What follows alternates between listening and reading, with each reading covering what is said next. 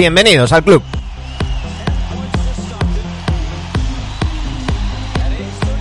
Aquí estamos de nuevo, ya sabéis que como cada temporada, según van quedando eliminados los equipos, vamos haciendo repaso de su temporada.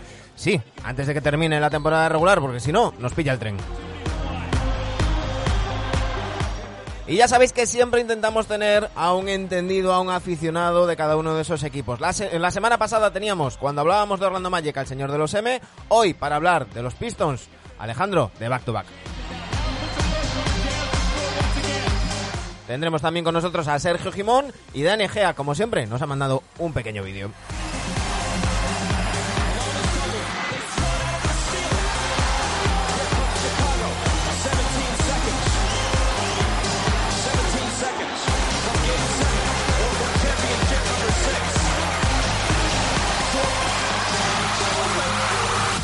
Aquí comienza el capítulo 394 de NBA Adictos.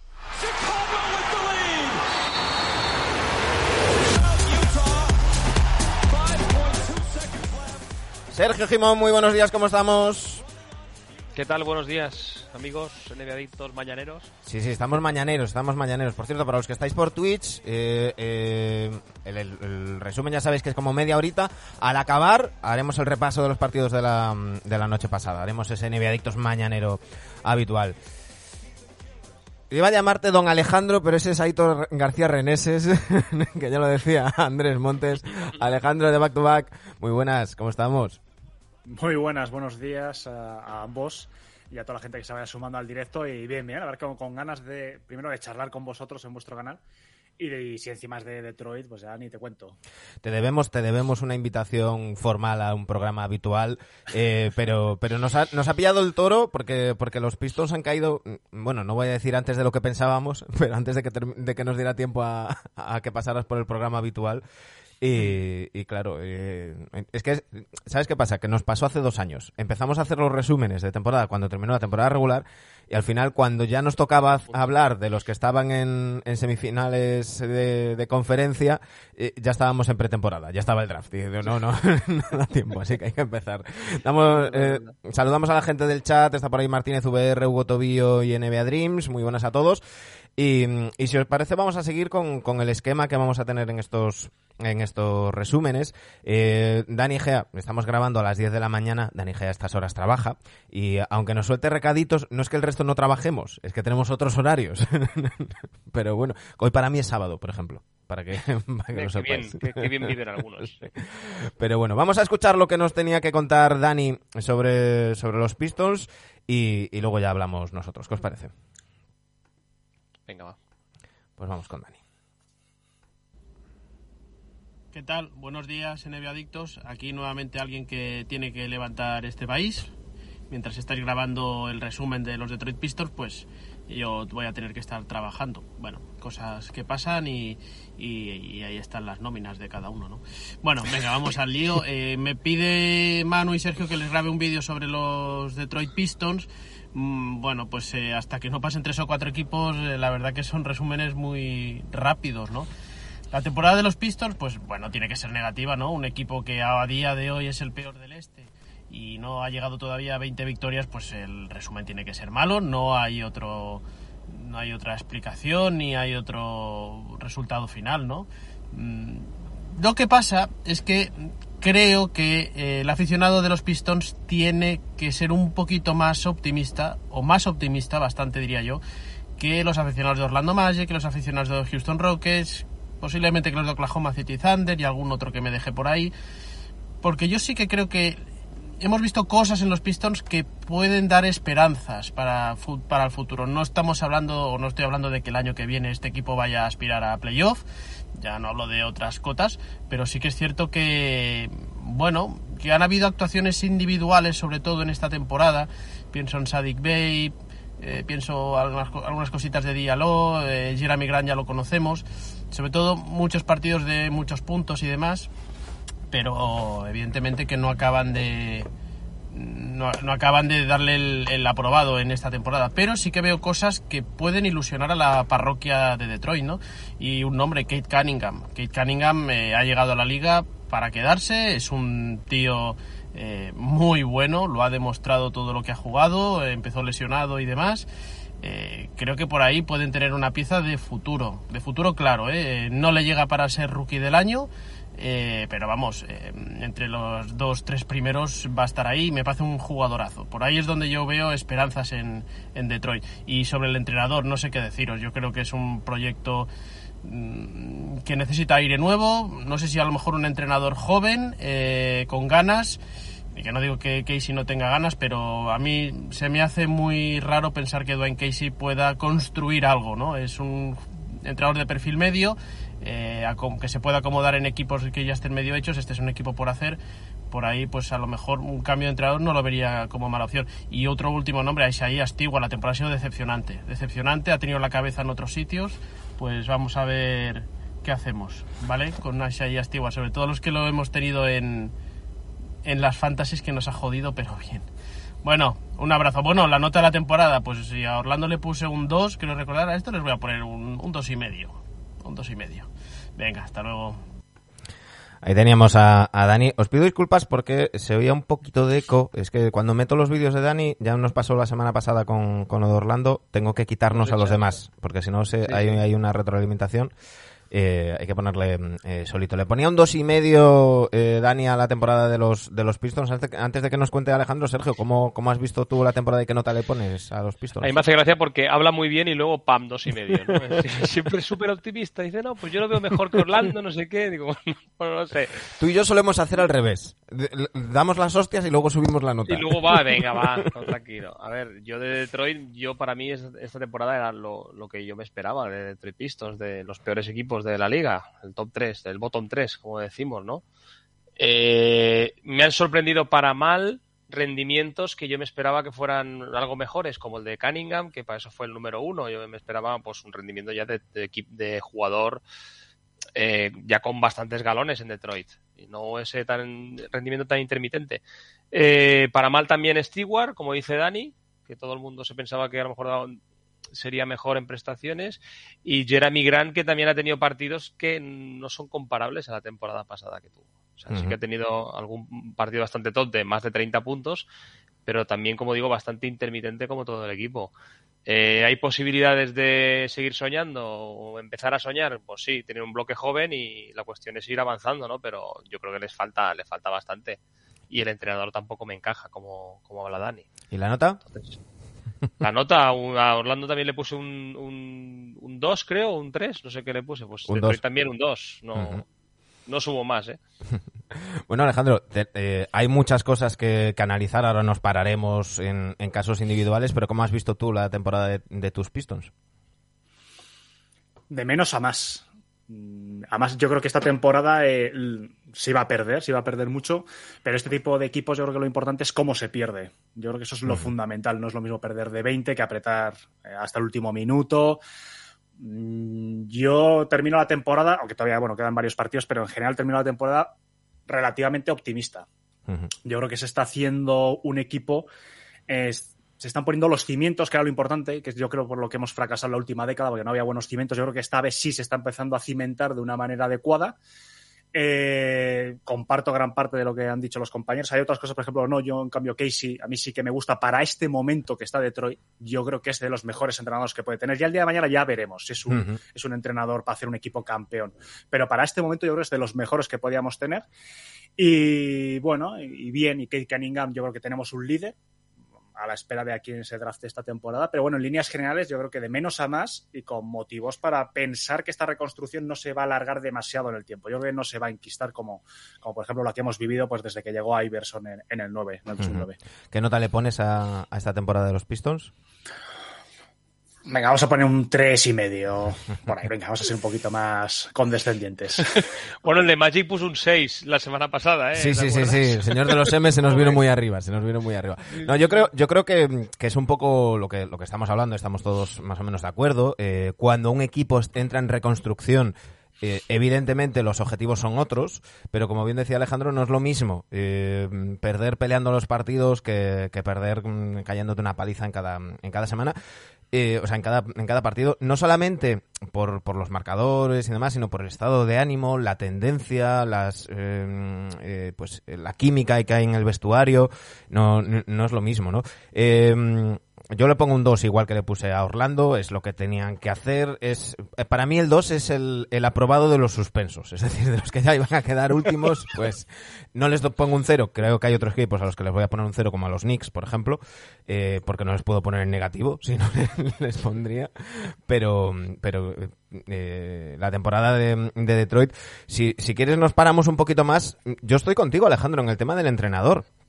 Vamos a hablar de, mm, rendimientos individuales. Yo creo que Dwayne Casey, todos sabemos que no es un, entrenador para hacer campeón en equipo, que los playoffs se le hacen un poco duros, lo demostró en, Toronto, pero sí que creo que es un entrenador para construir esa base sobre, sobre la que luego dar el siguiente paso, ¿no? Eh, un entrenador que no, no se va a frustrar en un equipo perdedor, que va a tener paciencia para ir construyendo un esquema de juego, para ir dándole galones a, jugadores como ha hecho con, Cunningham, como ha hecho con, con Sadik Bey.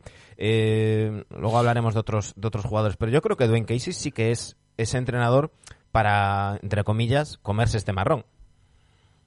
Sí, hombre, además hay que valorar que cuando llega Casey a Detroit llega en una situación totalmente contraria. Llega con un equipo mm, más o menos de playoff, con Blaine Griffin, con Drummond, Reggie Jackson, etc. Y para intentar, yo que sé, soñar con un factor cancha. El equipo se desmorona y él puede haber dicho, bueno, yo no he venido para esto, me largo. No. O sea, él acepta quedarse aquí para reconstruir el equipo. Ya mm, partiendo de esa base, para mí es un entrenador comprometido, tanto con el equipo como con la ciudad. Después, respecto a sus cualidades y defectos, que también les tiene como todos los entrenadores de la NBA, con sus cualidades, a mí me encajan perfectamente en este momentum del equipo porque eh, es una persona que cree mucho en el esfuerzo, en ganarse cada minuto en la cancha. Entonces yo entiendo las críticas que de la gente que dice, coño, ¿por qué sacas a McGruder cuando tienes jugadores que puedan estar jugando 20 minutos como Luca Garza? Pero si Luca Garza, por ponerte un ejemplo, ¿eh? si Luca Garza te saque eh, le sacas cuatro minutos y ves que en esos cuatro minutos te hace mal las transiciones defensivas, ves que falla todo lo que lanza tal, pues le sientas. Eso es una lección para un jugador de 20 años. Eso es algo que hay mucha gente que yo creo que no entiende o que no comparte directamente. Yo prefiero esa cultura del esfuerzo, es decir, te saco cinco minutos, pelea esos cinco minutos cada instante. De hecho, los frutos están ahí. Sadik Bey, cuando llega a estos Pistons, poca gente le conoce, excepto los entendidos de la NCAA. Y ahí está, un titular, un jugador que el, el, último tercio de la temporada, pues muchos partidos superando. El otro día, bueno, fue una anécdota a los 50 puntos, pero promediando muchos partidos, más de veintitantos puntos y siendo de nuevo importante. Es hijo de la metodología de Sadik Bey. Yo sí que creo en él en este momento y además es un entrenador perfecto para filtrar. Tenemos muchos jóvenes, no todos esos jóvenes van a evidentemente tener una continuación en el equipo y yo creo que para esta situación es perfecto. Entonces yo sí que defiendo a sí en esta situación. Y me habéis convencido, ¿eh? no, también tiene sus defectos, es decir, eh, yo que sé, determinadas situaciones, determinadas... Eh, la pizarra en algunas situaciones, pues bueno, no te puede gustar, te puede gustar más o menos, pero bueno, yo reconozco en este sentido mis limitaciones tácticas como aficionado. Entonces, bueno, yo pienso que si está ahí es que quieren también en, la gerencia. Troy Weaver a mí me, es una persona que me gusta mucho y si sigue confiando en él, yo creo que es porque también opina que es el perfecto en esta situación. Entonces, yo creo que para los próximos dos, tres años, posiblemente Casey va a ser nuestro entrenador.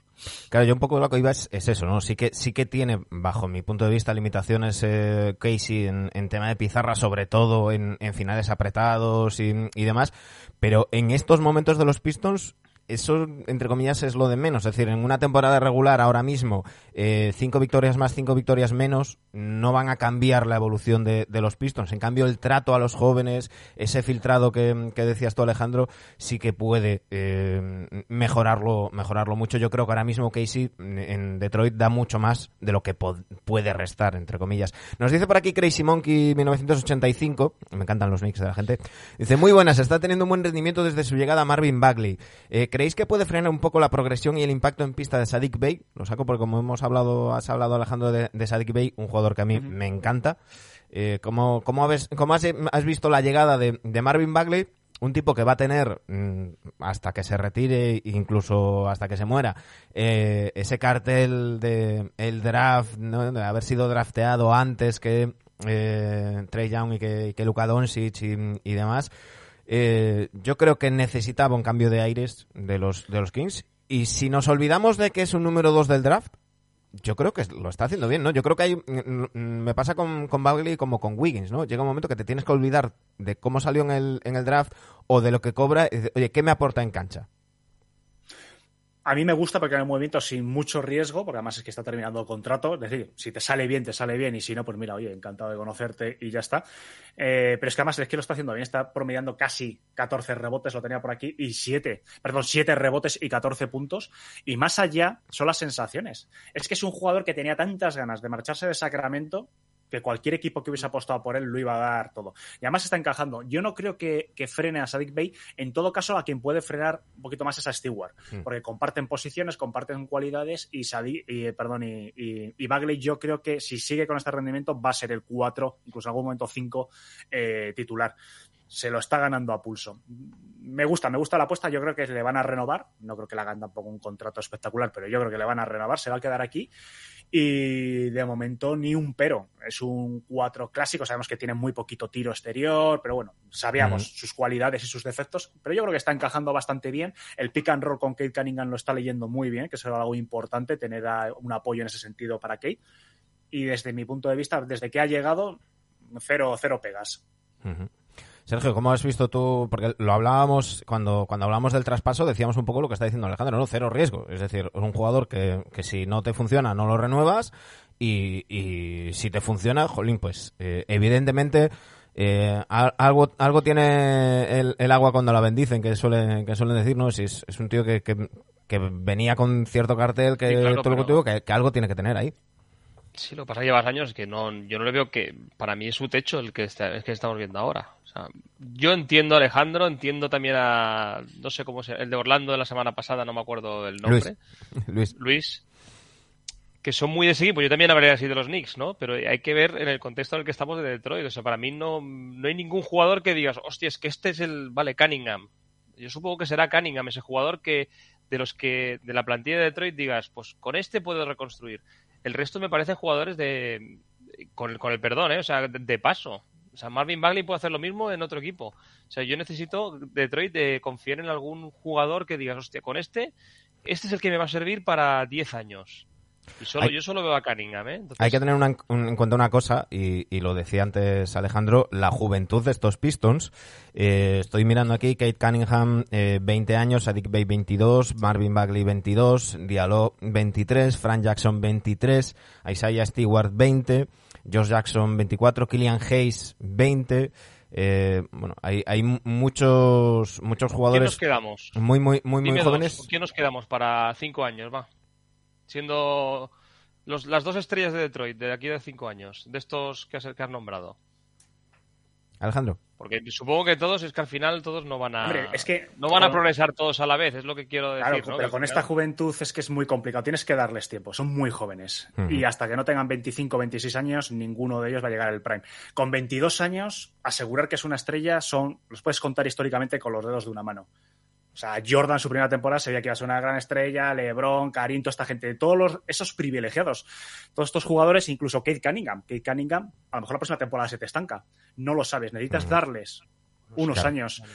Entonces, Bagley, pues posiblemente haya tocado su techo, o no, a lo mejor, oye, empieza a coger un poquito de confianza, puede ser un jugador. Y que hay jugadores, como digo yo, de, hay jugadores de cocción lenta y no todo el mundo viene para ser una, una superestrella. Es decir, hay jugadores que eh, llegan ya listos y, y, con 20 años, con 22 años pueden rendir al máximo nivel. Y hay otros jugadores que necesitan 3, 4 temporadas, un entrenador que, que eh, haga clic con ellos, que, que, que, porque luego no solamente es el físico, no solamente es lo baloncestístico, es la cabeciña. Eh, pues pues hay, hay muchos muchos factores. Yo creo que, tanto Cunningham como, como Sadik Bey son, son dos jugadores que, que yo creo que de aquí a cinco años mm, van, a ser... yo, también lo, yo también te compro estos dos. Para mí son los... Pues antes de hablar, Alejandro, si quieres, antes de hablar de lo bueno, vamos a hablar de las decepciones individuales de esta, de esta plantilla de los, de los Pistons. Eh, porque yo creo que tenemos que hablar de Jeremy Grant. Y, creo que es un tema también de, azotea, ¿no? Eh, un jugador que se habló mucho en el... Eh, hay que recordar que es elegible para, para una renovación este, este verano. salía, decía Charania, no sé si fue ayer o antes de ayer, que los Blazers estarían muy interesados en, en, en Jeremy Grant. Se rumoreó mucho antes del cierre del mercado y su agente filtró que él solamente se quería ir a un equipo donde fuera la primera opción ofensiva. Eh, hablamos en su día de la importancia que le dio eh, el, a, irse a un equipo de una ciudad con, con una presencia de, de, gente de raza negra importante, con un general manager de raza negra, con un entrenador de, de raza negra.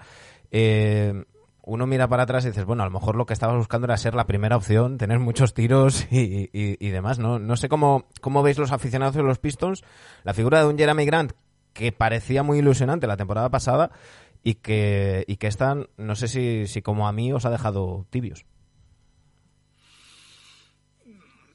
Yo creo que se creó demasiada expectación. Vamos, la temporada anterior fue buena. Mm. Esta tampoco ha sido mala, aunque haya dado un paso atrás, pero también era un paso atrás lógico porque eh, para mí la clave de que Jeremy Grant, que yo no lo descarto, porque se le podía haber traspasado, pero si se ha quedado yo no lo descarto que se quede, es el que se recicle psicológicamente y que diga, bueno, si yo se me quedo en los pistos no voy a ser la primera opción. El liderato es de Kate Cunningham. Como segunda espada, o tercera, yo creo que sí que tendría hueco en los Pistons, pero sabiendo que ya los Isolation no van a ser para él, sabiendo que tiene que reciclarse un poquito, no el papel que tenía en Nuggets de este hombre, yo creo que ese papel ya no, en el principio no va a querer tenerlo, y en Piston tampoco lo tendría por qué tener, pero en ese papel sí que podría quedarse en Detroit, con un contrato más bajo, yo creo que no puede aspirar al 20 por 3 de, de que recibe de Detroit, si quiere algo más, pues tendrá que rebuscar en otros equipos que ya estén, que estén entrando en la situación en la que estaban los Pistons el año pasado. Yo creo que Primera Espada no va a ser en ningún equipo que esté ahora mismo en playoff. Si él acepta esa situación, él es feliz, él lo ha dicho, que él es feliz tanto viviendo en Detroit como con el equipo. Con Troy Weaver también tiene muy buena relación con Casey. Es decir, a él se le ha encajado todo eso muy bien. Él ha decidido quedarse. Pues bien, perfecto. Pero tiene que saber, evidentemente, que Kate Cunningham va a ser el primer jugador del equipo y ya veremos a quién se draftea, evidentemente, porque tenemos ahora un draft dentro de poquito. Que eso puede surgirte también otro buen jugador o no. Si él lo acepta bien respecto al bajón de esta temporada, yo creo que también es un poquito, primero, por eh, la lesión que tuvo, también le cortó en seco durante varias semanas, y segundo, por por el propio hecho de que haya Kate Cunningham. Es normal. Mm, Kate Cunningham es la gran apuesta. Nunca hemos tenido, desde hace 40 años no hemos tenido un primer, un primero del draft. Según iban pasando las semanas, cada vez iba viendo más que Kate Cunningham. Además que su carácter es de líder. Entonces no puede haber dos machos alfas. Lo estamos viendo en otros equipos en la NBA. Dos machos alfas muy complicado que convivan. Entonces Jeremy Grant, si da un paso atrás, perfecto, que se quede, porque aporta aporta defensa, aporta consistencia, es un poquito mayor que los demás jugadores, parece que no, pero eso se nota, ¿no? La edad, tiene varios factores que puede ser interesante y si no, pues bueno, eh, se intentará buscarle un sitio. Lo que pasa es que yo creo que el mismo Jeremy Grant se ha dado cuenta de que esas pretensiones que son legítimas, pero esas pretensiones que tenía son complicadas que las encuentre en otro equipo. Y Sergio, eh, y, los Knicks han cambiado de, dirección porque si no este era el típico fichaje de los Knicks, ¿no? De, hacerse con, con, Grant y el año que viene era firmarle el, el, 4 por 12, ¿no? Que... El típico que le pagas la morterada, por eso decía que yo lo veo bien el planteamiento que, dice Alejandro que de Jeremy Grant, si es así, para mí es, eh, sería un gran complemento. Si decida a, adaptarse a ese rol de secundario. Eh, mencionaba Dani en el vídeo, lo mencionaba también Sergio, eh, hablaban de Isaiah Stewart como, como decepción. Hay que recordar que tiene 20 añitos y que, y que hay ciertas posiciones en, en, en, la NBA que cuestan un poquito más y que hay que, ten, hay que tener más vamos a decirle, cabeciña de basketball IQ y, y, demás. Y luego hay un tema que es el carácter de, de, los, de los jugadores. Yo no sé si, si los aficionados de Detroit veis esta temporada de Isaiah Stewart como una decepción o como una temporada que le puede servir de maduración, porque yo me inclino más por lo segundo. Yo, yo vimos, mm, todos nos acordamos del, del, lance con, con LeBron. Es que me acuerdo, a mí me dices Stewart y me acuerdo de cuando empezó a correr por el pabellón. Sí, pero todo lo que rodeó a eso yo creo que le puede, que le puede ayudar en, en su carrera. Eh, y, y hemos visto algunos partidos donde se cargaba de faltas muy, muy rápido. Yo le he visto más o menos mm, ir, evolucionando, aunque sí que es verdad lo que decías antes, ¿no? Que, la llegada de Bagley le ha comido un poco la, tostada porque quizás sus puntos fuertes coinciden, pero si, si Stewart se, se centra un poquito más y mejora en defensa, yo, yo, creo que hay un muy buen jugador y que no todos los jugadores tienen que ser MVPs. Es decir, que, que tú puedes tener a un, a un chaval que sea eh, tu pivot titular sin ser ni la tercera opción ofensiva o, muy buen pivot suplente. Sí, eso es lo que. Antes de entrar en Stewart, como reflexión general, y esto pasa a casi todos los aficionados de los Pistons, hay que comentar que se tiene ya muy poquita paciencia. Entonces, estamos pidiendo muy rápido todo. Desde el 2009, eh, los Pistons ha sido un equipo muy mediocre, aunque hayamos estado en dos playoffs desde el último año, de, desde, bueno, desde el año que estuvo Iverson, dos playoffs, pero todo lo demás ha sido muy mediocre, incluso los años de playoffs también fueron mediocres, entonces estamos, estamos pidiendo todo que sea demasiado rápido, demasiado rápido, demasiado rápido. Estamos teniendo poquita paciencia. Sobre Stewart, él, objetivamente, lo más objetivo en la NBA, en el baloncesto, es la estadística. Estadísticamente, él ha mejorado en la inmensa mayoría de sus apartados. Poquito, pero ha mejorado. ¿Qué lo que pasa? Que yo creo que Stewart ha sido presa y ha sido víctima del propio hype que él creó la temporada anterior. Se le comparó con Rodman, incluso, mm. a un chaval que acaba de llegar.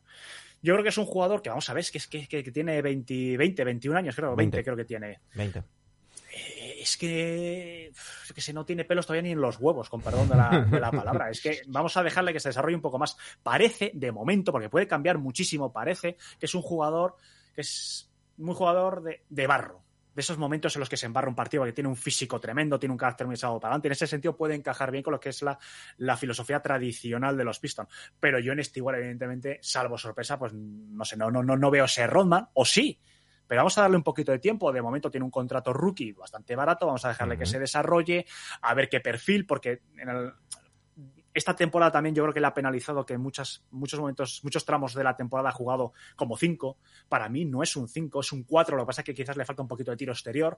Vamos a darle un poco de tiempo y, y insisto, que ha sido víctima de esas comparaciones de ese Jairo la temporada anterior, nos sorprendió a todos, porque como no esperábamos nada de él, mm. como nadie, casi nadie le conocía, a poco que hiciese ya, oh, coño, es que ya tenemos aquí al nuevo Rodman, al nuevo Ben Wallace, que también se la ha comparado con Ben Wallace.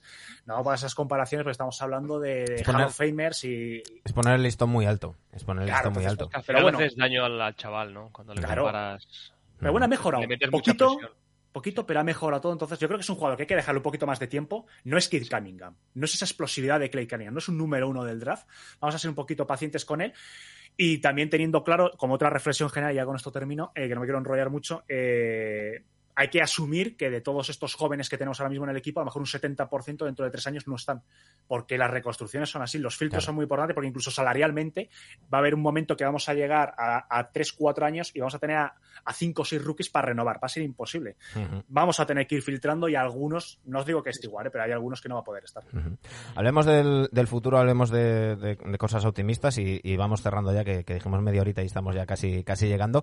Eh, evidentemente hay que hablar de Kate Cunningham, que, que por cierto, vuelvo a repetir, eh, Kate Cunningham es como le llaman los americanos, Cunningham es la pronunciación inglesa, o sea, no, no está mal dicho, simplemente, eh, eh, pues cada uno que, que, lo diga, yo es que como acostumbrado a escucharlo en el, en el League Pass, pues me ha quedado lo de, lo de Cunningham.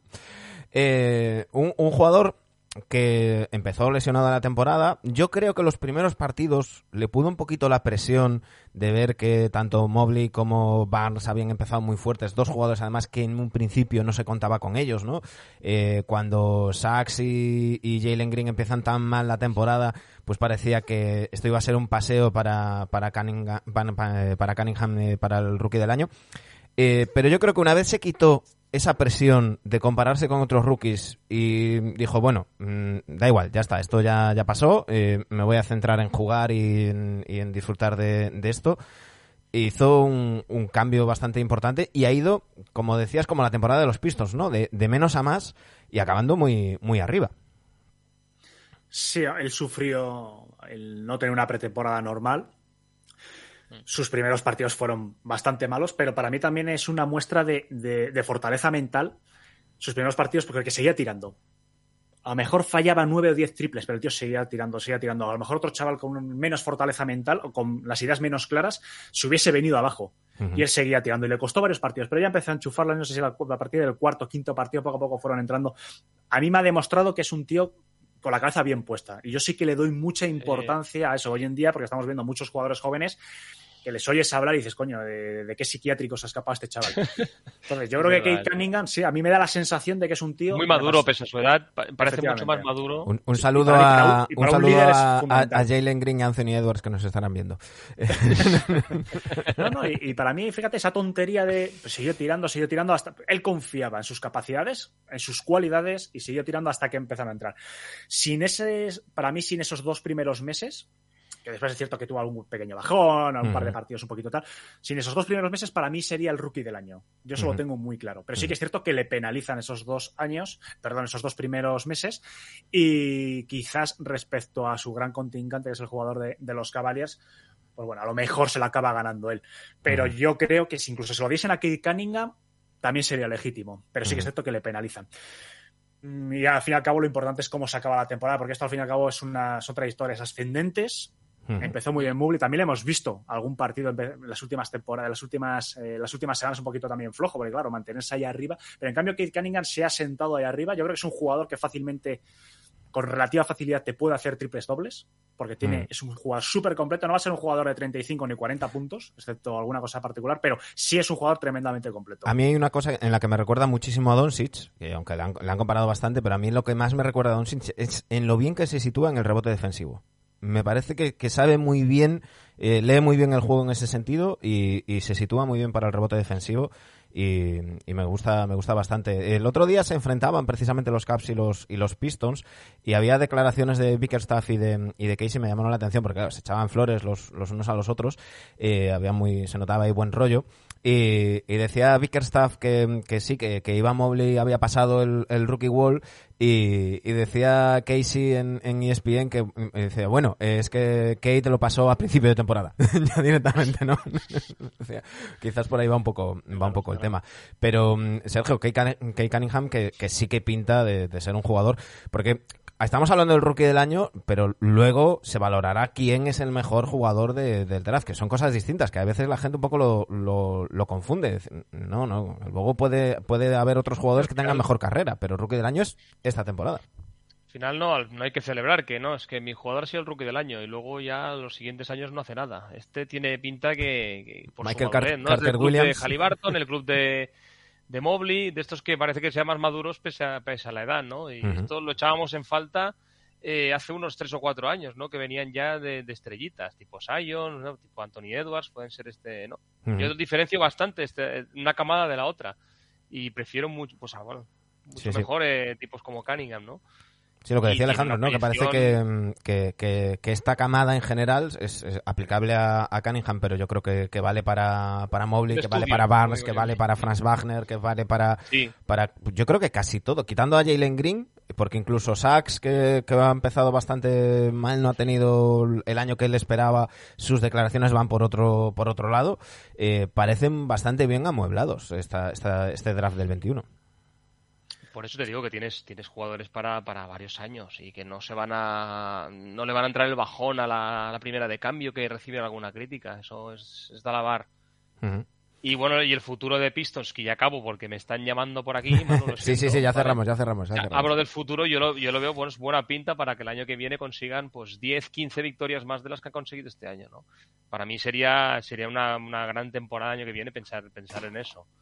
Eh, que yo lo firmaría para, para los Knicks, también lo firmaría tener ahora la estructura de jóvenes que tiene, que tiene Detroit. Por tanto, que les, les auguro buen, buen futuro, que quizá puedan estar luchando para, para meterse en play-in el año que viene. Pues como poco, ¿eh? Luego ya ojalá exploten y ya estén ahí tipo Cleveland este año, ¿no? Pero pero yo siendo precavidos, pues bueno, intentar luchar al menos hasta estar a, este, a estos meses con opciones de, meterse en play-in. Vale, pues ahora, ahora cerramos con Alejandro. Te dejo que, sigas currando, Sergio. Y... Vale, muchas gracias. Chao. Un saludo. Venga, buenos días. Chao. a Sergio, como, como está teletrabajando, lo, lo, secuestramos. Pero nada, ya cerramos nosotros, nosotros también.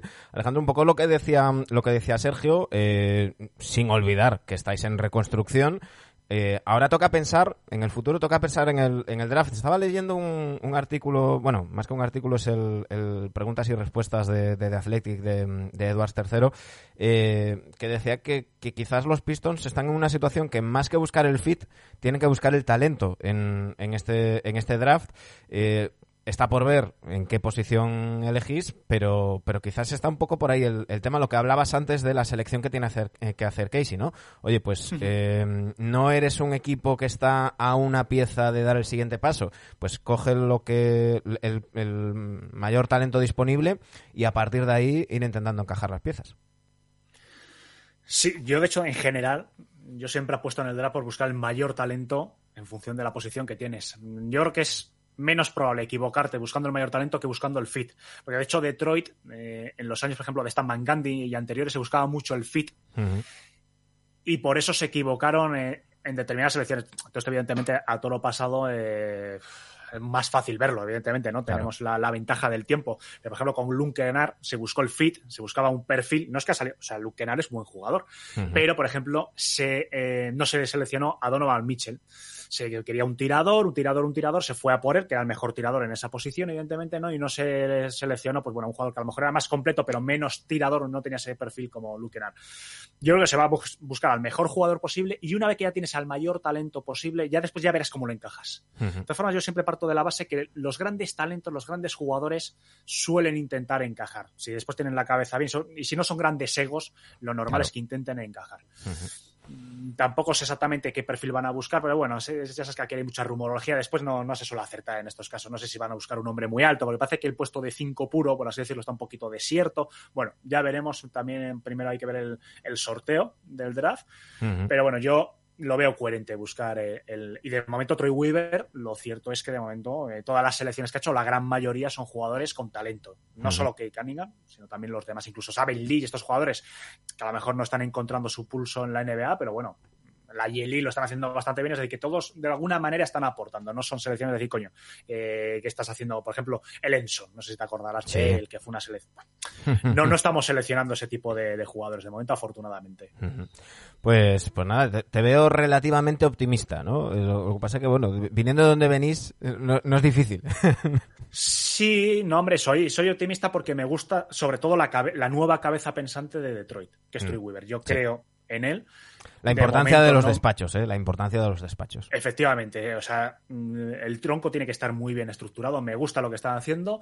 Ed Stefanski también ha dado un paso atrás desde que ha llegado Troy Weaver, que era eh, su cargo oficioso era el diseño de advisor, pero bueno, ya quien tiene las riendas del poder es Troy Weaver, la está haciendo bien.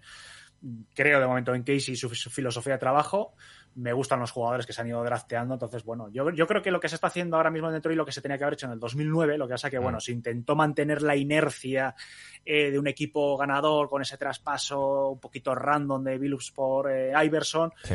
Y bueno, no, no se hizo bien la cosa. Yo creo que ahora está, hay que tener un poquito de, de, paciencia, pero yo, mi sensación personal es la de que Troy Weaver no, va, no está haciendo una reconstrucción a cinco años vista, porque sabe que también la afición está un poquito eh, quemada. El otro día, como, y no, no me enrollo más, Manu, que a lo mejor tienes prisa. El otro no, día no, hay un dato yo, muy. Yo ninguna, yo ninguna, no te preocupes. Vale, no, hay un dato muy, para mí, importante.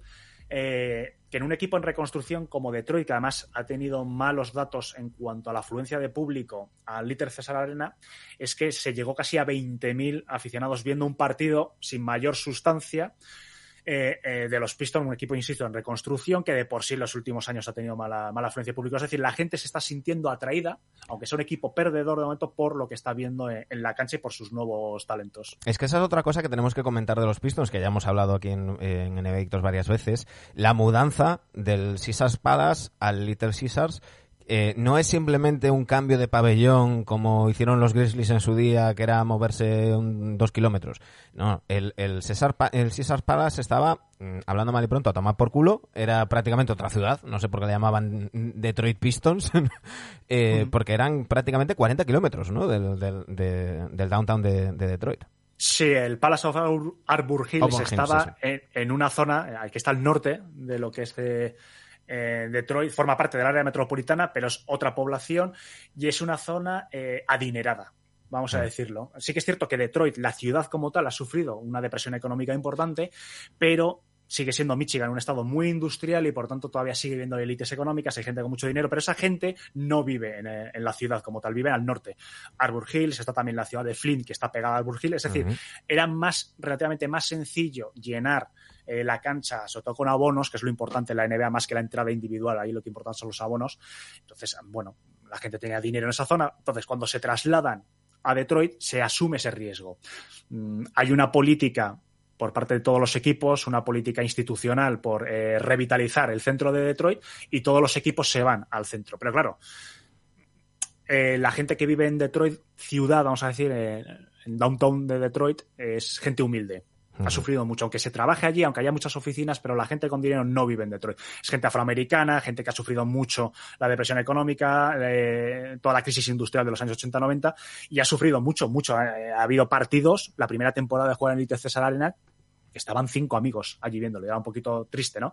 Necesitas una motivación de un equipo ganador o que de verdad prometa que se va a empezar a cambiar las cosas para que la gente vaya. Con Blee Griffin pasó, Uh -huh. Esa temporada de Blee Griffin sí que se notó mucho, incluso los abonos, venta de camiseta, lo que pasa es que se dio la temporada anterior un bajón. Yo creo que poquito a poco la gente se va a ir motivando eh, y esa es la ilusión que tengo. Uh -huh. Si estás en un equipo de reconstrucción, si no tienes ilusión, Manu, dices, mira, me dedico a otra cosa y ya toma por culo. Y, y ojo, yo creo que, que también hay que tener en cuenta un factor y es que yo creo que la gente del downtown es más aficionada de los Pistons aficionado que los sin demás. En cambio, eh, quizás quien la gente de, de, la zona de Auburn Hills eh, era algo más un el evento social, ¿no? Es decir, oye, pues pues voy a un partido de NBA, tengo mi abono de, de, de, los, de, un, de un, equipo NBA y demás.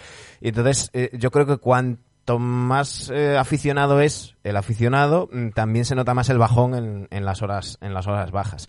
Pero mm, pero bueno, yo yo creo que, que tenéis cosas para, para ser optimistas. Eh, por cierto, nos dicen por aquí NBA Dreams nos dice, "Dejaros de chorradas, ya es hora de que les toque a los Kings el pick 1 para liarla fuerte."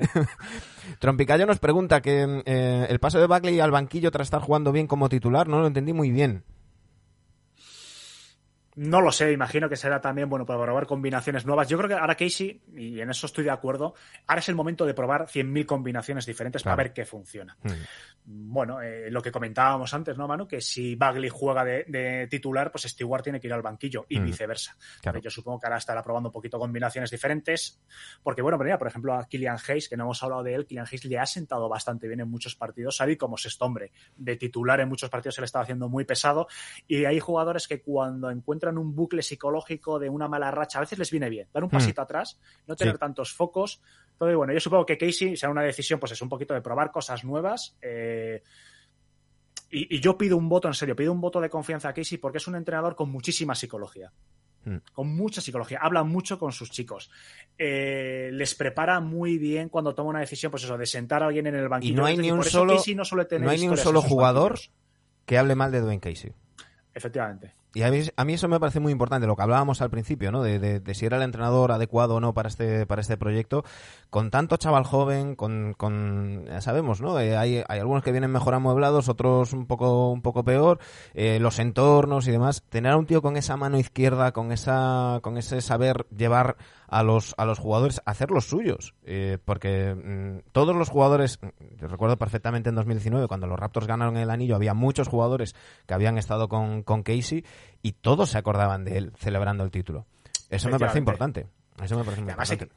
En un vestuario tan inmensamente joven como es el de los Pistons, esto es como si estuvieses entrenando un equipo de 15 años de adolescentes. O sea, son todo hormonas, gente que quiere eh, sobresalir como sea, gente que quiere minutos, gente que quiere protagonismo. Uh -huh hay que bajar un poquito las pretensiones, hablar mucho con ellos, dialogar, introducirse también un poquito incluso en sus vidas, que eso que sí lo hace muy bien, ser partícipe. Entonces, uh -huh. bueno, insisto, cuando lleguemos a otra fase, que ojalá lleguemos a otra fase de ya, pues de, de, de volver a aspirar a lo que siempre los Pistons han aspirado, que es por lo menos, pues eso, que sé, finales de conferencia, algo así, uh -huh. ¿no?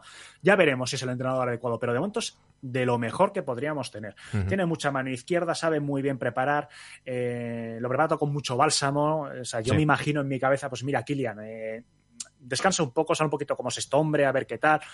Lo hace muy bien en ese sentido y las pruebas están ahí, ¿no? Como jugadores como Sadik Bey, que nadie confiaba en ellos, o sea, nadie les conocía.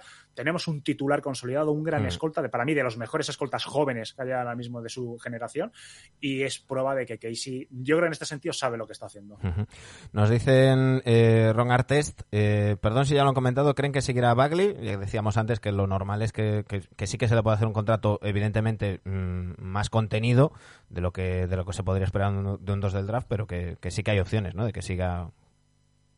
Me sorprendería si no le dan otra oportunidad, aunque sea un uno más uno, no sé, algo Claro. así cortito, pero a mí me sorprendería que no le den más tiempo. Además, yo creo que se lo está ganando, lo está haciendo eh, meridianamente bien.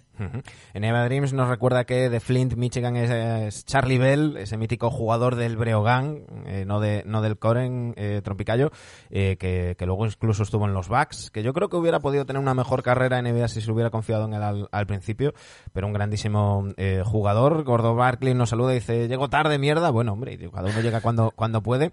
Y Ron Artes nos dice, no sé qué opinará Alex, pero a mí Hayes me parece un pufo total y un lottery pick tirado a la basura.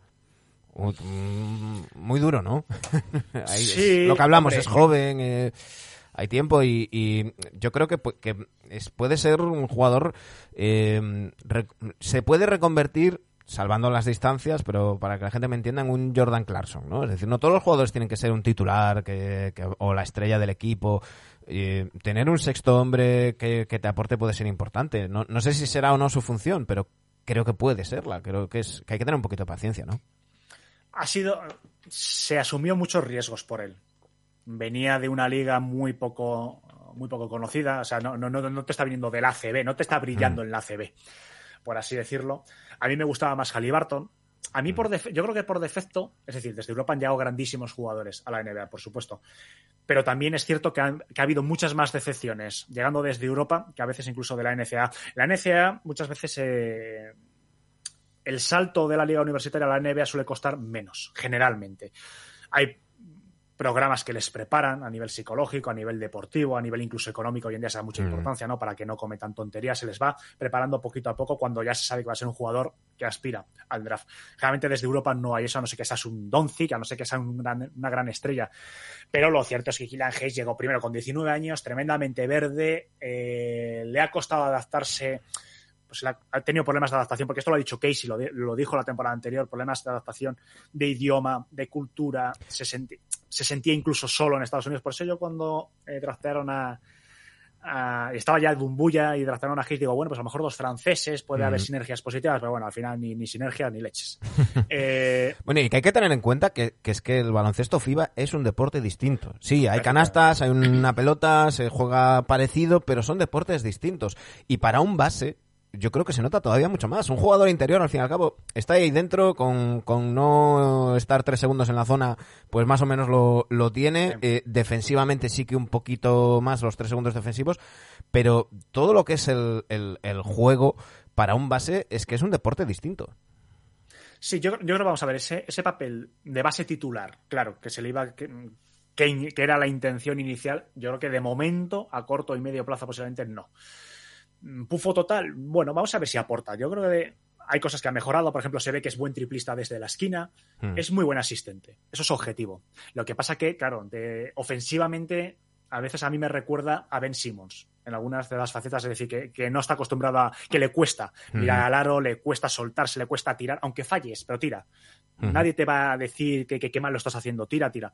Le está costando. Entonces, bueno, parece que ese, ese, se le ha reciclado un poquito. Yo creo que ha tenido buen ojo Casey al banquillo de este hombre, menos presión, menos minutos, pero bueno, los 17 minutos que juegas cada partido, date más liberado, Claro. asiste, vete encontrando un poquito tu juego y, y si, y si no funciona dentro de un par de años, cuando se le acabe el contrato rookie, pues mira, oye, encantado de conocerte y ya está. De momento no lo calificaría de pufo total, sí un poquito de decepción y claro, lo que le hace también daño es a Halliburton, que era el otro candidato. Claro. No tuve a Halliburton eh, como ha estado en los Kings y yo creo que va a tener buena carrera. Y dices, coño, qué pedazo de talento que nos hemos perdido, ¿no?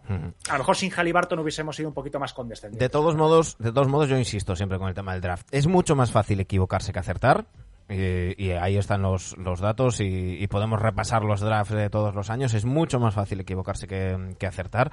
Y que luego, una vez tienes al jugador en tu plantilla, no lo compares con, con otros. Ni, ni, ni pienses en lo que está cobrando. Eso, eso entre temporada y temporada. Pero durante la temporada piensa qué te aporta en pista y cómo puede y cómo puede mejorar. Yo creo que esa es, esa es la manera. En fin, eh, Alejandro, queda pendiente una invitación eh, antes de que acabe la temporada para que vengas eh, un lunes eh, a, hablar de toda la NBA en, un NBA eh, regular fit. Pero, pero bueno, ha sido un gusto y ten- hablando de los Pistons teníamos que, tenerte a ti y, nada, lo dicho. Quedamos pendientes de, de la evolución de estos Pistons, de a ver qué pasa en el, draft y a mirar el, el futuro con optimismo. Ojalá y que cada año eh, el análisis que hagas de los Pistons sea cada vez más tarde, porque eso significa que siguen ahí en la competición.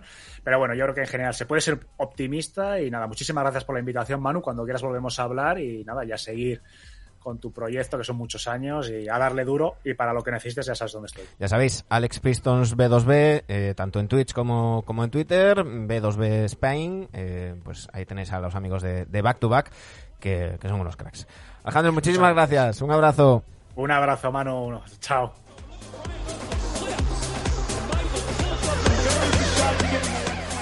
Hasta aquí el análisis de la temporada de los Pistons. Me vais a dejar aquí que despida el programa porque vamos a seguir en Twitch eh, con, los enemigos mañaneros.